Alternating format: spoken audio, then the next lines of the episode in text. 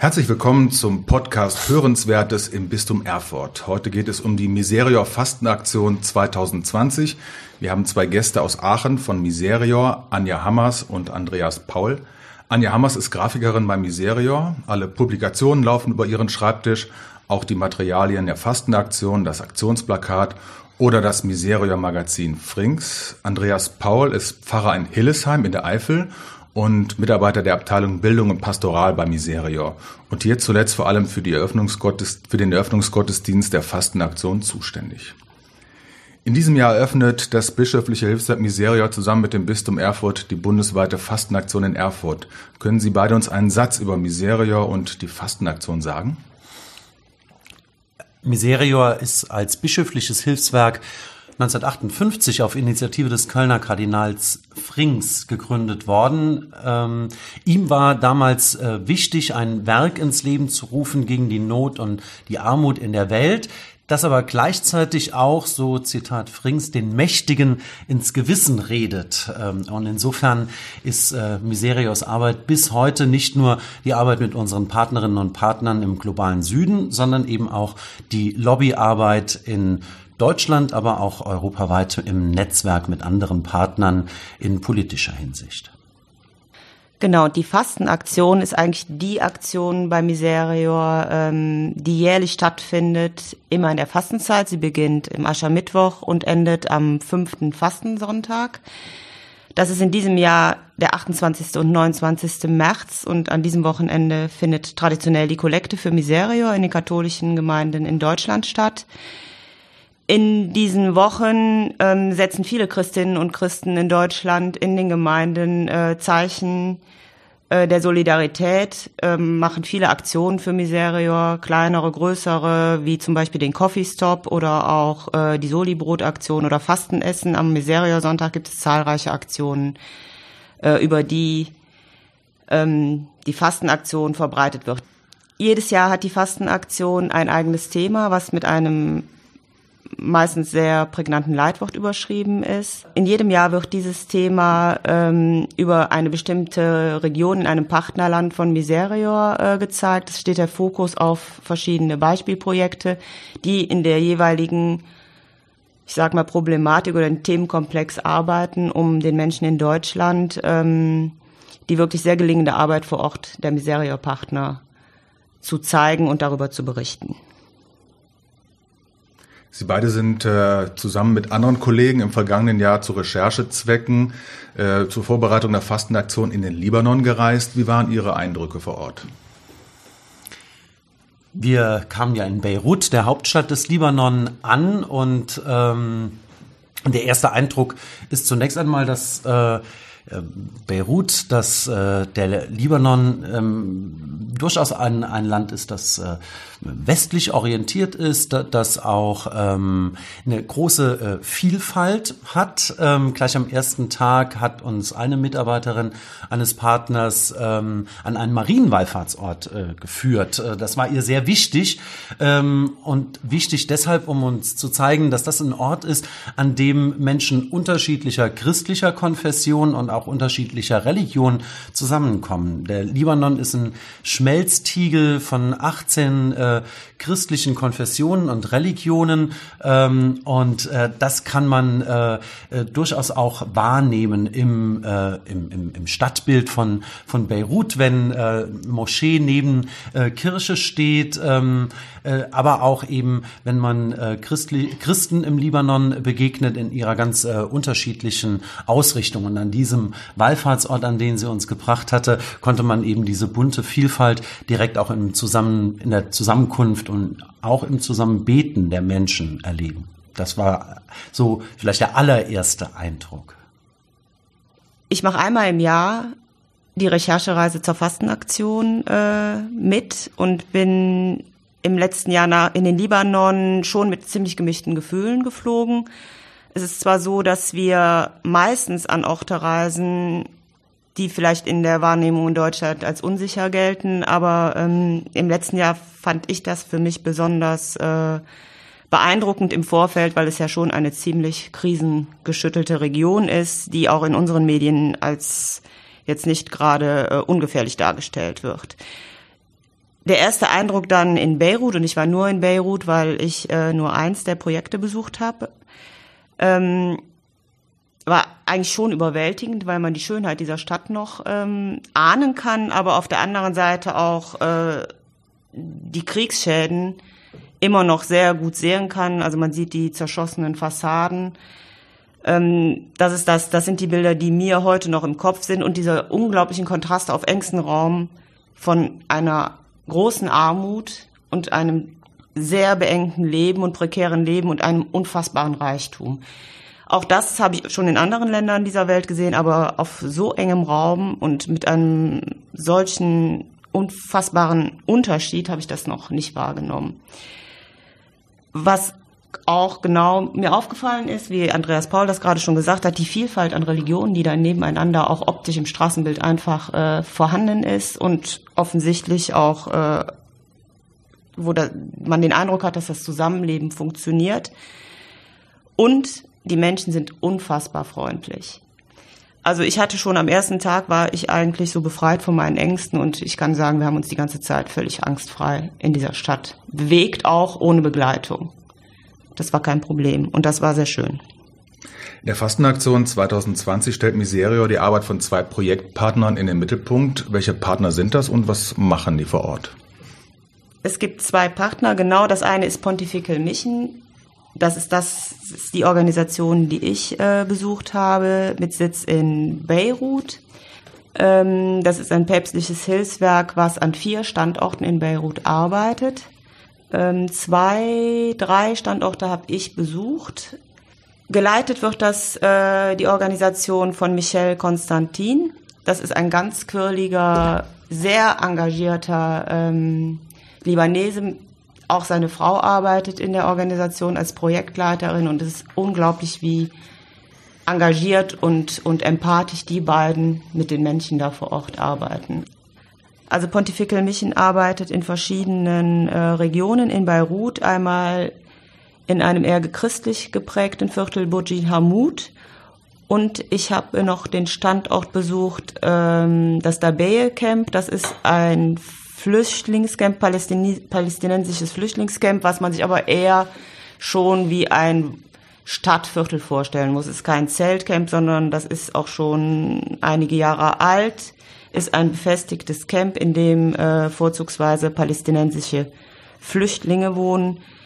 Pontifical Mission hebt darauf ab, äh, psychosoziale Begleitung für die äh, Menschen zu machen, die vorzugsweise aus Syrien und dem Irak in den Libanon geflogen, geflohen sind, die zwar dort vor, vor Kriegsgeschehen sicher sind, aber natürlich erstens ihre Erlebnisse mitgebracht haben, die dramatisch sind und auch äh, im Libanon mit existenziellen äh, Problemen zu kämpfen haben. Viele, viele äh, der geflüchteten Menschen sind auch im Libanon nicht registriert, also illegal. Sie gibt es im Grunde nicht. Das heißt, sie haben keinen Zugang zu Gesundheitswesen, zu Bildung. Die Kinder können nicht in die Schule gehen, sie können nicht arbeiten. Sie haben wirklich auch dort äh, keine Perspektive und die Traumata, die, die sie mitbringen, verfestigen sich oder werden sogar noch äh, verstärkt durch die Situation im Libanon. Und da setzt diese Organisation an, hat Frauengruppen, in denen die Frauen sich austauschen können über ähnliche Erlebnisse in der Heimat.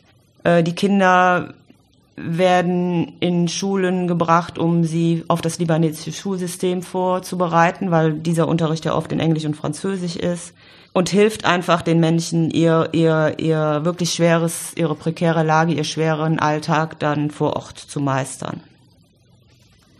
Der zweite Partner, den wir, dessen Arbeit wir im Rahmen der Fastenaktion vorstellen, ist der Flüchtlingsdienst der Jesuiten.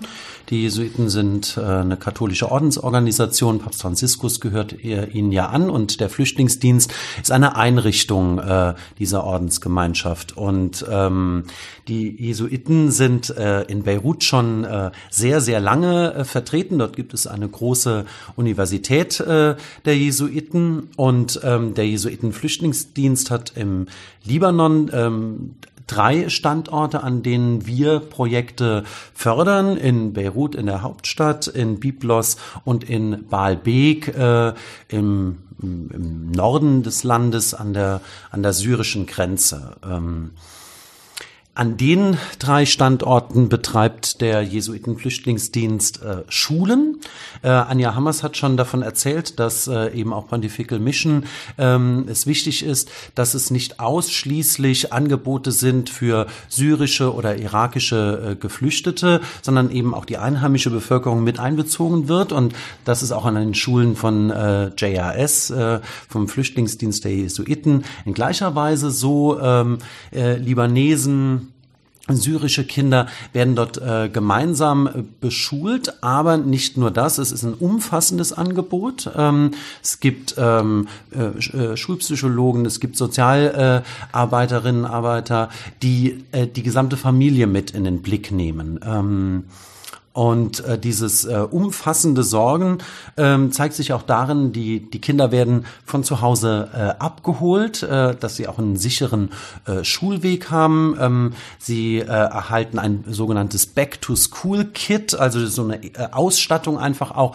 damit sie dann äh, alle nötigen Materialien an der Hand haben.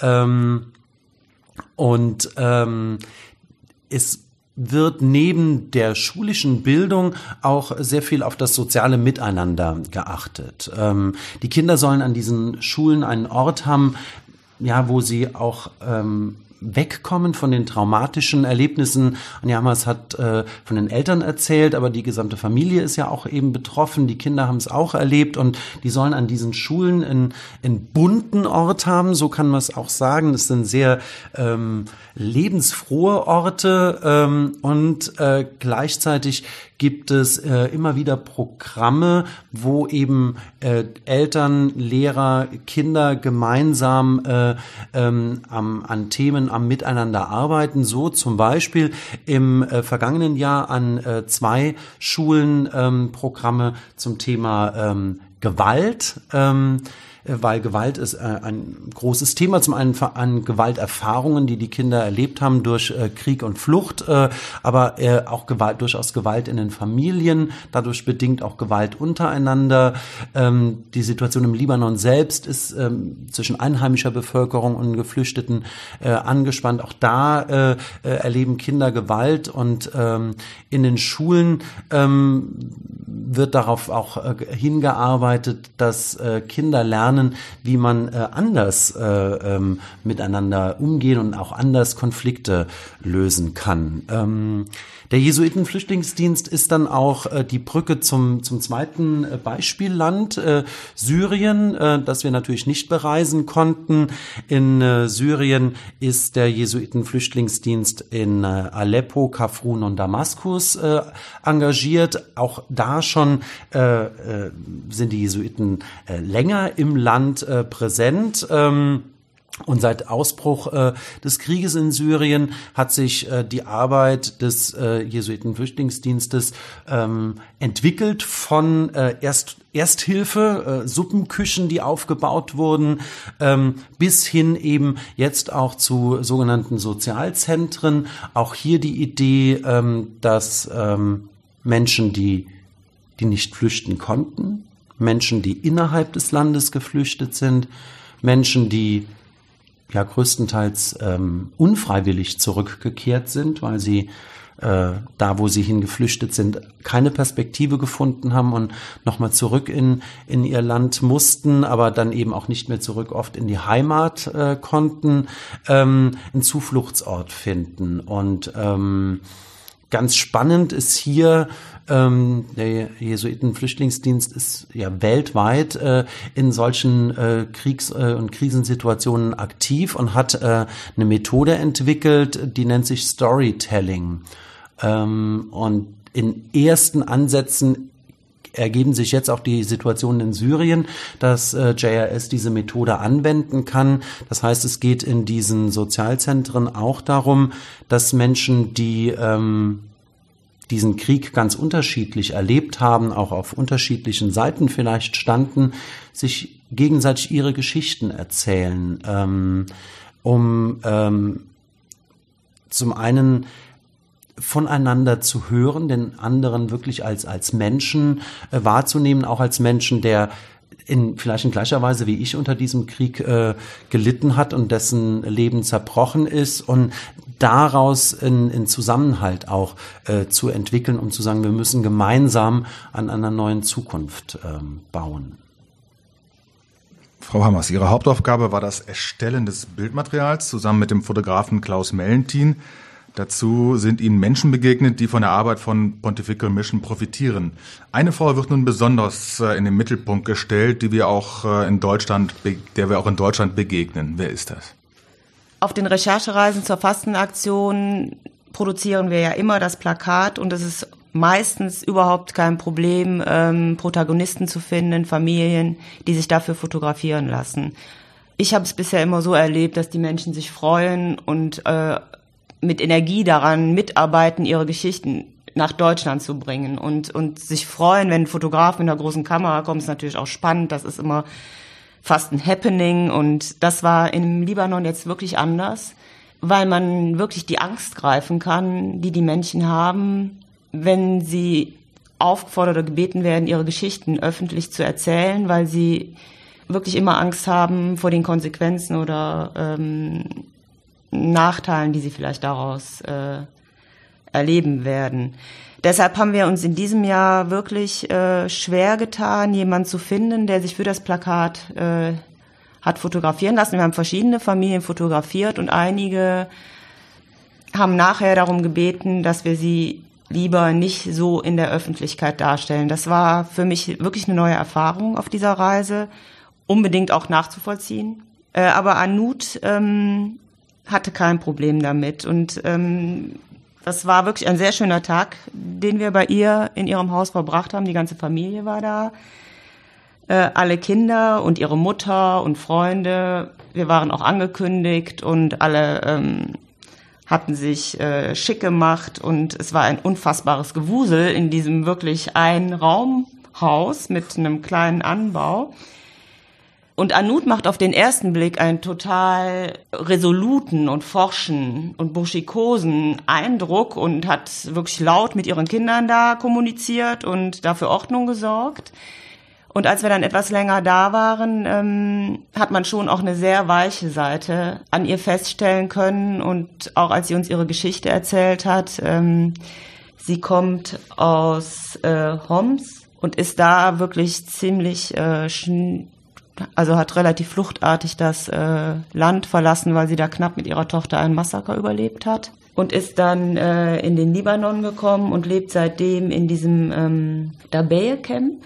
Sie ist von Hause aus Grundschullehrerin gewesen in Syrien und äh, hat besonders darunter gelitten, dass ihre Kinder äh, keinen Zugang hatten, zur Schule zu gehen.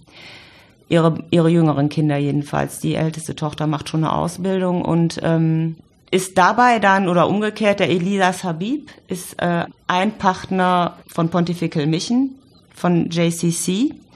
Die Familie von äh, Elias ist selbst nach in den Libanon geflohen, aber schon vor Jahren. Die jüngsten Kinder sind auch im Libanon geboren. Und ich habe selten eine Familie getroffen, die so harmonisch untereinander äh, agiert. Also Elias, seine Frau und die Kinder. Und für Elias sind die Kinder das ähm, Hauptthema. Also er versucht in dem Dabei Camp die Kinder zu identifizieren, ist so auch auf Anut gekommen und sie in die Schule zu bringen. Weil er einfach sagt, wenn die Kinder hier jahrelang ähm, nicht gefördert werden, mit ihren Traumata alleine gelassen werden, dann wächst hier eine Generation an, die man die verlorene Generation nennt. Und ähm, das ist nicht mehr gut zu machen und einzuholen. Und deshalb engagiert er sich sehr stark für die Kinder im Dabei Camp und hat so halt Anut und ihre Familie gefunden und dazu beigetragen, dass Anut jetzt selbst als äh, Lehrerin wieder arbeitet und die Kinder unterrichtet, was wirklich sehr schön ist. Also das Verhältnis zwischen äh, Elias und Anut und ihrer Familie ist wirklich, äh, das ist ein sehr liebevoller Umgang. Und, und man merkt wirklich, äh, dass in, in, bei allen Schwierigkeiten, dass wirklich auch der Anut hilft. Die hat so einen Anker bei, bei Elias. Das, das konnte man gut spüren. Ja, und jetzt sind wir da einige Stunden gewesen, Kamera aufgebaut, Licht aufgebaut. Also das Plakatbild ist wirklich ein gestelltes, professionelles äh, Bild. Die ganze Familie war aus dem Häuschen, die Kinder besonders. Ähm, wir hatten da wirklich ein paar sehr, sehr schöne Stunden. Und für mich war es ähm, eine gute Erfahrung, die ich allerdings auf diesen Reisen für Miseria häufig mache zu sehen, dass die Arbeit, die hier vielleicht wirkt wie ein Tropfen auf den heißen Stein, aber vor Ort dann so konkret den Menschen hilft. Weil eigentlich kann ich mir gar nicht vorstellen, ähm, wie so eine Familie wie Anut, die mit ihren Kindern sich da alleine auch wirklich durchschlägt, ähm, wenn sie gar keinen keinen Anker hätte und gar keine Unterstützung, ähm, weiß ich gar nicht, wie so eine Familie in so einer Situation überleben könnte.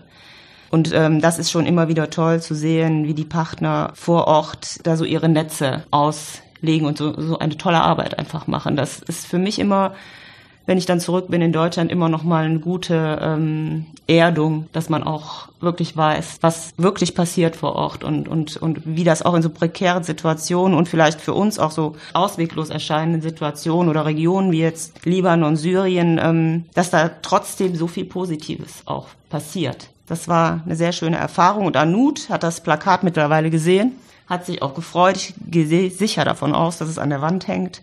Also das war wirklich eine sehr schöne Begegnung mit ihr. Herr Paul, im Rahmen der Fastenaktion findet auch die Kinderfastenaktion statt und hier steht in diesem Jahr im Mittelpunkt das Mädchen Nashua. Das ist ein syrisches Mädchen, das mit seiner Familie in Baalbek lebt. Können Sie uns einen Satz zur Kinderfastenaktion und auch zur Protagonistin in diesem Jahr sagen? Ja, in jedem Jahr lädt Miserior ja auch Kinder ein, äh, sich mit den Projekten, mit dem Beispielland äh, zu beschäftigen und das auf ihre Art und Weise.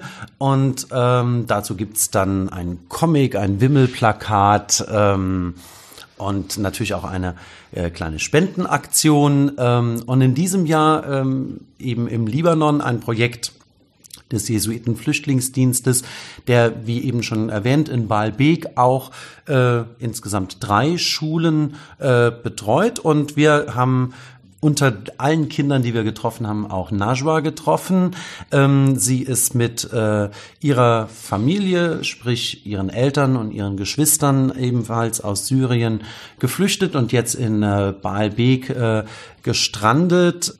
Und Anja Hammers hat, hat auch, hat schon von, von, die, von der Angst erzählt, äh, die wir angetroffen haben. Wir, sie hat auch von der Zerrissenheit äh, ähm, äh, erzählt und auch das ist uns äh, in, in dieser Familie begegnet. Also Najma hat als Geschwister nur ähm, Schwestern und ähm, die Angst kann man daran spüren, dass ähm, die Schule der einzige Ort ist, an den die Kinder rausgehen dürfen, ähm, das Haus verlassen dürfen.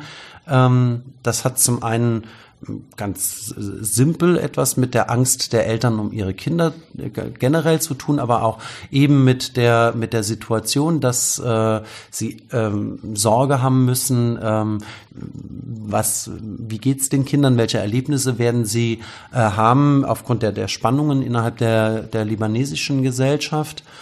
Wir haben die Familie zu Hause besucht, wir haben Najwa in der Schule erlebt und ähm, da eben auch genau diese beiden Welten, also das, äh, das Zuhause natürlich ein, als ein, ein, ein dann doch auch wieder beengter Lebensraum. Der Vater ist äh, an sechs Tagen der Woche nicht vor Ort. Er er hat die Möglichkeit zu arbeiten, was für viele ähm, Flüchtlinge im, Sy äh, im Libanon äh, keine Möglichkeit ist. Er hat die Möglichkeit, aber das eben in der Konsequenz, dass er äh, nicht in Baalbek äh, vor Ort ist und nur an einem Tag äh, dann die Familie besucht. Das heißt, die Kinder sind mit der Mutter alleine. Und äh, für Najwa genauso wie für ihre ältere Schwester äh, ist diese Schule, die den Namen nur Licht äh, zu Deutsch trägt, äh, wirklich auch ein, ein heller Ort. Ähm, sie, sie, sie ist ähm, lern- und wissbegierig, äh, sie, dort kann sie auch toben, da, da kann sie Kind sein. Ähm, mit anderen äh, äh, Kindern eben ähm, zusammen. Und ähm, Und sie steht jetzt äh, eben im Mittelpunkt äh, der Kinderfastenaktion, heißt, äh, wird äh, im Comic äh, dann entsprechend äh, vorkommen und dort dann mit jemand anderem zusammen äh, den deutschen Kindern die Situation im Libanon äh, verdeutlichen. Sie haben es bereits angesprochen, es gibt äh, in jedem Jahr zur Kinderfastenaktion ein Comic. Hier reist der sprechende Rucksack Rucki Reiselustig äh, in jedem Jahr in das Beispielland der Fastenaktion. In diesem Jahr erzählt die Geschichte, dass sich nicht alle über Ruckis Besuch freuen. Warum ist das so? Genau, also äh, eben im Comic äh, äh, treffen Najwa und Ruki aufeinander und ähm, die äh, Kollegin von mir, Miriam Günther, die für die Kinderfastenaktion zuständig ist. Ähm, wir beide haben ja die Situation im Libanon und auch eben in Baalbek erlebt und es war für uns die Frage, wie können wir auf kindgemäße Weise diese Spannungen äh, vermitteln und zwar beiden klar, wir das wollen wir nicht wegbügeln. Wir wollen den deutschen Kindern nicht einfach äh, nur äh, eine schöne Geschichte erzählen von einem Mädchen, das im Libanon zur Schule geht. Und ähm, nun ist ja ein sprechender Rucksack äh, durchaus etwas, das einem nicht alltäglich begegnet. Ähm, äh, Ruki ist, ist, ist gelb, äh, macht sich eben auf Reisen. Ja, und erlebt dann eben ähm, wie mit Andersartigkeit umgegangen wird. Er erlebt ähm, im Comic Ausgrenzung. Ähm, man würde vielleicht sagen, er, er erlebt ähm, auch eine Form von, von, von Mobbing. Ähm, kommt aber eben in diese Schule mit Najwa, wo dieses Programm, von dem ich eben schon kurz erzählte, äh, gegen Gewalt äh, läuft und es steuert aufs Schuljahresende zu und ähm, dieses äh, Projekt oder alles, was im Laufe des Schuljahres im Rahmen des Projektes äh, gelaufen ist, soll in einem großen Schulfest äh, präsentiert werden. Das ist im Übrigen auch keine Erfindung, sondern das ist tatsächlich so. Die Projekte münden immer am Ende des Schuljahres in einem großen Fest, wo auf unterschiedliche Weise die, die Klassen, die Schülerinnen und Schüler äh, vorstellen, was sie äh, übers Jahr hinweg gemacht haben. Und ähm, im Rahmen dieses Festes wird ähm, äh, Rookie äh, mehr oder weniger zu einem Deko-Objekt, ähm, wird äh, äh, hängt, wie man das als Rucksack ja gut tun kann, an einer Leine auf der Bühne.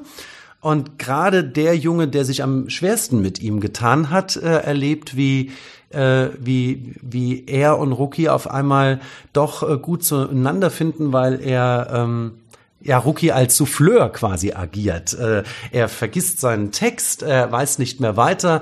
Rookie hilft ihm und das ist so der Wendepunkt äh, in dieser Comic-Geschichte, ähm, wo die beiden äh, zueinander finden, aber wo der dann der Junge auch dann letztlich sagt, ja, also er sieht zwar komisch aus, aber er ist wirklich nett und es damit deutlich wird, dass es immer auch darum geht, ähm, den, den anderen, die andere in, in, in ihrer Andersartigkeit auch zu, zu entdecken, ähm, wertzuschätzen, ähm, äh, in, in Verstehen, in Verständnis ähm, zu fördern.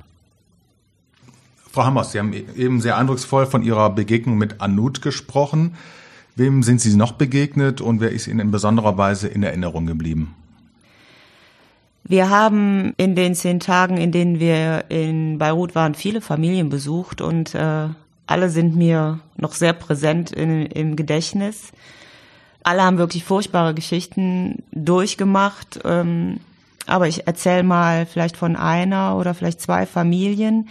Einmal äh, von der Helene Bekiljan, äh, über sie und ihre Familie haben wir die Reportage zur Fastenaktion äh, geschrieben und sie haben wir zwei Tage in ihrem Alltag begleitet. Äh, ich habe eben schon erzählt, dass wir sie ein allererstes Mal im Karagösien Center äh, getroffen haben. Das ist ein armenisches Sozialzentrum, was von Pontifical Mission auch finanziert wird und so auch von Miserior. Ähm, das ist ein ganz luftiger, schöner Ort, mitten in einem ganz wimmeligen, engst bewohnten äh, Stadtviertel von Beirut. Also man geht durch diese Tore in einer engen Gasse in dieses Center und hat eigentlich Luft zu atmen, kann man sagen. Da ist unten ein großer Sport- und Spielplatz für die Kinder, eine Klinik und auf der ersten Etage Räumlichkeiten, wo dann Treffen für Frauengruppen organisiert werden.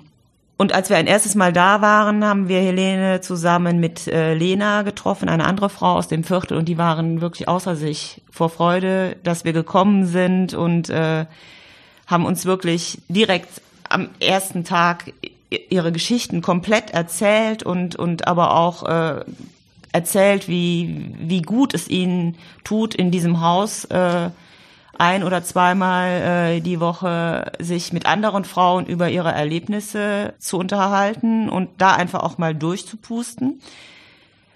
Deshalb war es wirklich für uns schon, als wir dann äh, Helene ein paar Tage später zu Hause besuchten, erstmal schon fast so ein bisschen ein Schock, weil sie da ein komplett anderer Mensch war. Also sie hatte wirklich da äh, die Rolle derjenigen, die alles organisiert. Die Wohnung ist, das waren drei Zimmerchen ohne Tageslicht, in der sie mit ihrer kompletten Familie, mit ihren beiden Söhnen und ihren Enkelinnen lebt und zeitweise auch noch mit bekannten Familien, die in den Libanon reisen. Also wirklich völlig beengt, warm, ohne Tageslicht. Einer der Söhne haben wir da getroffen, der wohl so traumatisiert ist, dass er sich gar nicht artikulieren konnte. Erwachsener Mann, um die 40, der wirklich nur ganz ähm, lethargisch auf sein Handy guckte und auch nicht in der Lage ist zu arbeiten und eigentlich dringend äh, eine Therapie bräuchte. Ihre Tochter ist ähm, zuallererst in den Libanon äh, geflohen, weil sie halt mit ihrer Tochter, also mit der Enkelin von Helene, ähm, fast auch einem Bombenattentat zum Opfer gefallen war. Und war danach so traumatisiert, dass sie ihre eigenen Kinder nicht mehr erkannt hatte und musste also weg aus Syrien und ist als erste und alleine in den Libanon geflohen. Und in der Zeit hat Helene sich allein, äh, alleine in Syrien um die Enkel gekümmert und versucht da den Haushalt äh, am Laufen zu halten mit allen Schwierigkeiten, kann man sich vorstellen, und ist aber zuletzt im Grunde auch aus ihrer Wohnung gebombt worden und ist dann mit ihren Enkeln, Enkelinnen auch äh, gefolgt in den Libanon. Und seitdem ähm, organisiert sie ihre Enkelinnen, also dass sie in zur Schule gehen, organisiert, dass ein bisschen Geld reinkommt. Sie kocht Gemüse und Obst ein und verkauft das dann und, und hält und zeigt wirklich keine Emotion, also keine Schwäche zu Hause, um einfach auch ihren Söhnen da zur Seite zu stehen. Und ähm, das war für uns äh, erstmal eine ganz merkwürdige Begegnung, weil wir das nicht direkt einordnen konnten. Und wir haben uns dann ein zweites Mal, nachdem wir jetzt bei ihr zu Hause waren, nochmal in dem Center getroffen. Da hat sie uns das nochmal sehr deutlich gesagt, ähm, dass sie sich im Grunde außerhalb dieses Centers keine äh, Schwäche erlaubt, um einfach dieses, dieses, diese, die Stabilität in der Familie zu halten und, und zu gucken, dass die Enkelinnen sozusagen wenigstens einen Halt haben und, und äh, ihre, ihre Schule machen und, und da Mut haben, einfach auch für die Zukunft. Die Tochter ist zwar inzwischen wieder etwas besser dran, aber ähm, Helene ist da so der Dreh- und Angelpunkt in der ganzen Familie. Und ähm, das war wirklich sehr, sehr beeindruckend. Sie ist nicht viel älter als ich, aber es kommt einem wirklich im ersten Moment wirklich eine alte, äußerlich gealterte Frau entgegen und man sieht ihr einfach an, dass sie was durchgemacht hat und immer noch durchmacht. Aber es war wirklich gut und, und ähm, wie eben schon gesagt, das ist vielleicht für uns hier, hört sich das so an, als wäre das nur so eine kleine Sache, dass sie da ein, zwei Mal äh, in dieses Center gehen kann. Aber das ist für Helene schon ganz viel und äh, diese Anbindung an das Projekt äh, hilft da sicher im Alltag enorm. Und dann nur ganz kurz noch eine zweite Geschichte. In diesem äh, Umfeld habe ich auch eine Jugendliche getroffen, die in dem Projekt als, als Trainee, sage ich mal, mitarbeitet, äh, selber auch aus dem Irak in dem Falle geflohen, ohne Familie, die ähm, mir direkt, also das hatte sie mitgebracht, ihre Bilder zeigte. Sie malte, um ihre Erlebnisse zu verarbeiten, was übrigens ganz, ganz äh, präsent da ist die Kinder malen. In allen Familien wurde gemalt. In den Schulen wird gemalt. Die malen ihre, so verarbeiten die wirklich teilweise ihre Erlebnisse. Und bei Karin, so hieß diese vielleicht 15-jährige äh, Jugendliche, die war jetzt sehr talentiert. Die hat tolle Bilder gemalt, also malerisch, aber die Motive waren natürlich schrecklich und die hatte ein unfassbares Bedürfnis, ihre Geschichte zu erzählen. Und da wurde mir auch nochmal so klar, sie kam, sie erzählte, also und zeigte mir dann auch Fotos übrigens. Also sie hatte ihre die Fotos aus dem Irak auf dem Handy, wie dieses wirklich, würde ich mal sagen, Mittelschicht hat sie gelebt, großes Haus äh, zerbombt war und ihre Familie teilweise, also die Leichen nur vor dem Haus lagen oder über dem Balkon hingen. Das war ihr, also das hat sie unaufgefordert und mehrmals erzählt und die Bilder immer wieder gezeigt und sehr klar sagte, das war, fand ich wahnsinnig eigentlich beeindruckend für so einen jungen Menschen auch, die sagt, ich, hat, ich habe keine Perspektive hier, ich kann nicht zurück, meine Familie gibt es nicht mehr, ich kann hier nicht zur Schule gehen, ich kann nicht arbeiten, ich habe im Grunde bin ich ein junger Mensch ohne, ohne Perspektive. Und sie sagt halt auch, dass es für sie so wichtig gewesen ist, auf den Partner zu treffen und da sozusagen anzuankern, also anzu, äh, docken, weil sie auch, weil sie da jetzt zwar klar ehrenamtlich mitarbeitet, aber alleine die Kontakte und die Möglichkeit zu sprechen und einfach wieder soziale soziale Verbindungen aufzunehmen, sagt sie, würden echt dazu beitragen, dass sie da überlebt in dieser Situation. Das war wirklich, ähm, ja, das war hart, aber sehr beeindruckend. Vergisst man nicht die Geschichten. Das Leitwort der diesjährigen Fastenaktion lautet Gib Frieden. Frau Hammers, wie kam es zu diesem Leitwort? Ja, in diesem Jahr ist es ja so, dass erstmals äh, die katholischen Hilfswerke in Deutschland sich auf ein Jahresthema geeinigt haben. Das lautet Frieden leben.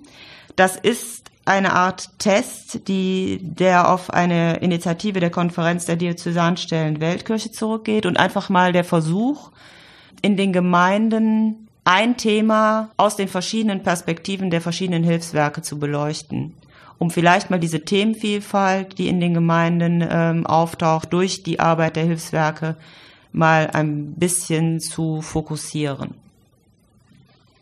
Herr Paul, das Leitwort Gib Frieden verweist nicht nur auf die Projekte, sondern will auch die Menschen in Deutschland ansprechen. Können Sie uns hierzu einen Satz sagen? Ja, Miserio, es ist immer ein Anliegen mit der Fastenaktion nicht äh, eine Kampagne zu fahren, die äh, eine Betroffenheit auslöst und äh, dadurch äh, zu Spenden motiviert. Das äh, ist äh, das Ziel ist immer auch die die Fastenzeit äh, als ähm, Zeit der der Einkehr, des Nachdenkens, äh, auch der Umkehr ähm, zu nutzen. Und von daher ähm, gilt dieses Leitwort, gib Frieden, äh, spiegelten eben nicht nur die Arbeit unserer Projektpartner im Libanon und in Syrien und auch an anderen Orten weltweit ähm, wider, sondern ist letztlich auch eine Aufforderung, eine Anregung ähm, an die Menschen in Deutschland. Zum einen nochmal ins Nachdenken zu kommen, natürlich, ähm, wie berühren mich äh,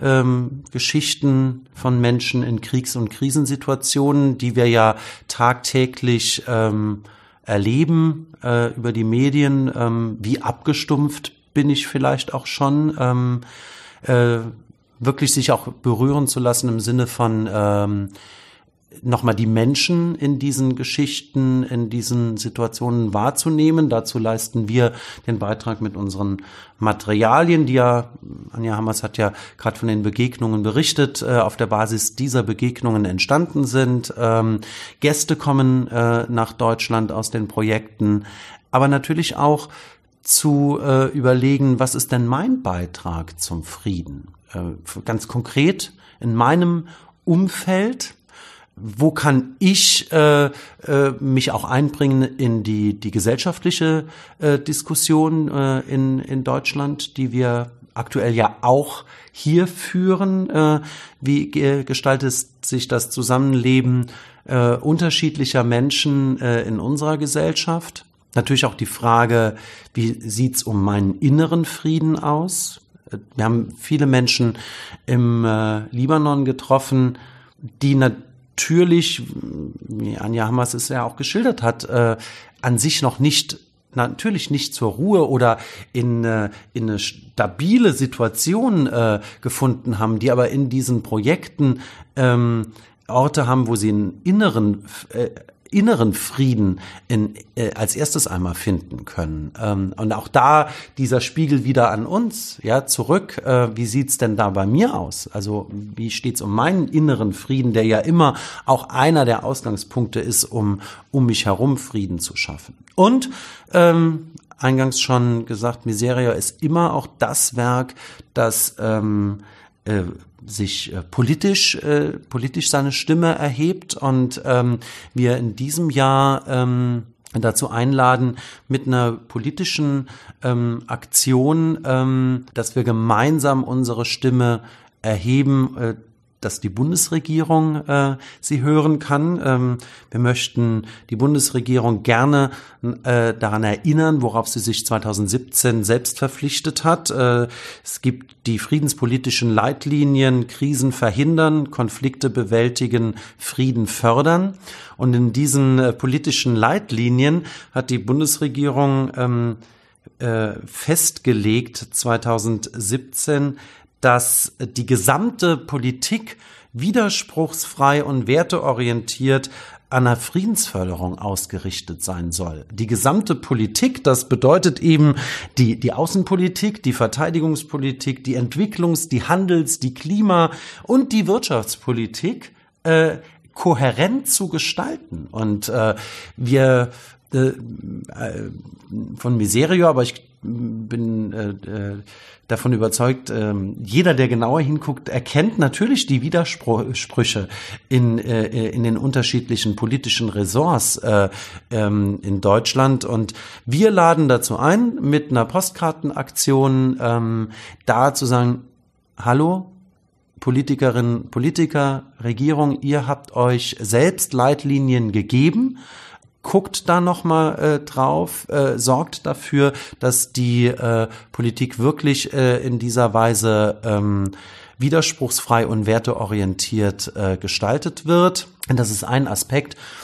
Und ähm, ja, insofern eine Fastenaktion, die äh, mehr ist als äh, auf den Libanon und auf Syrien zu schauen, sondern eine Fastenaktion, die wirklich auch eben äh, die Frage stellt, ähm, gib Frieden. Äh, was ist äh, unser Beitrag in Deutschland dafür? Die Miseria Fastenaktion wird in diesem Jahr im Bistum Erfurt eröffnet. Herr Paul, was sind aus Ihrer Sicht die Höhepunkte dieser Eröffnung? Einer der, der Höhepunkte ist, ist sicherlich äh, der, der Fernsehgottesdienst, der am ersten Fastensonntag um 10 Uhr vom MDR äh, für die ARD äh, äh, übertragen wird aus dem Erfurter Dom. Ähm, äh, unsere Gäste äh, aus den Projekten im Libanon, in Syrien werden äh, mit dabei sein. Ähm, Bischof Neimeyer aus äh, Erfurt wird zusammen mit äh, Kardinal Zenari, dem Nuntius äh, von Syrien und ähm, Erzbischof Burger von Freiburg, dem äh, von Seiten der Bischofskonferenz äh, für Miserior zuständigen Bischof und äh, unserem Hauptgeschäftsführer, Monsignore Pirmin Spiegel, äh, den Gottesdienst ähm, an dem Gottesdienst vorstehen. Ein Chor aus dem Eichsfeld wird äh, den Gottesdienst äh, mitgestalten unter der Leitung von Daniel Kaufhold. Er ist schon seit äh, Jahren, Jahrzehnten kann man fast sagen, sehr engagiert äh, für Miserior ähm, und äh, unsere Hungertuch-Wallfahrerinnen und Wallfahrer werden im Gottesdienst präsent sein. Also sicherlich ist der Eröffnungsgottesdienst neben ähm, dem Start der Trommelreise, dem äh, Mitsingkonzert, äh, das wir am Samstagabend äh, in der Erfurter äh, Stadt äh, anbieten, im Zughafen das alles zusammen sind äh, ähm, sicherlich Höhepunkte. Es wird ein, ja, hoffentlich von Miserio geprägtes Wochenende hier in der Stadt Erfurt werden. Frau Hammers, Herr Paul, vielen Dank für das sehr interessante Gespräch. Und wenn Sie sich über Miseria und die Fastenaktion weiter informieren wollen, empfehle ich Ihnen die Website www.fastenaktion.de oder www.miserior.de.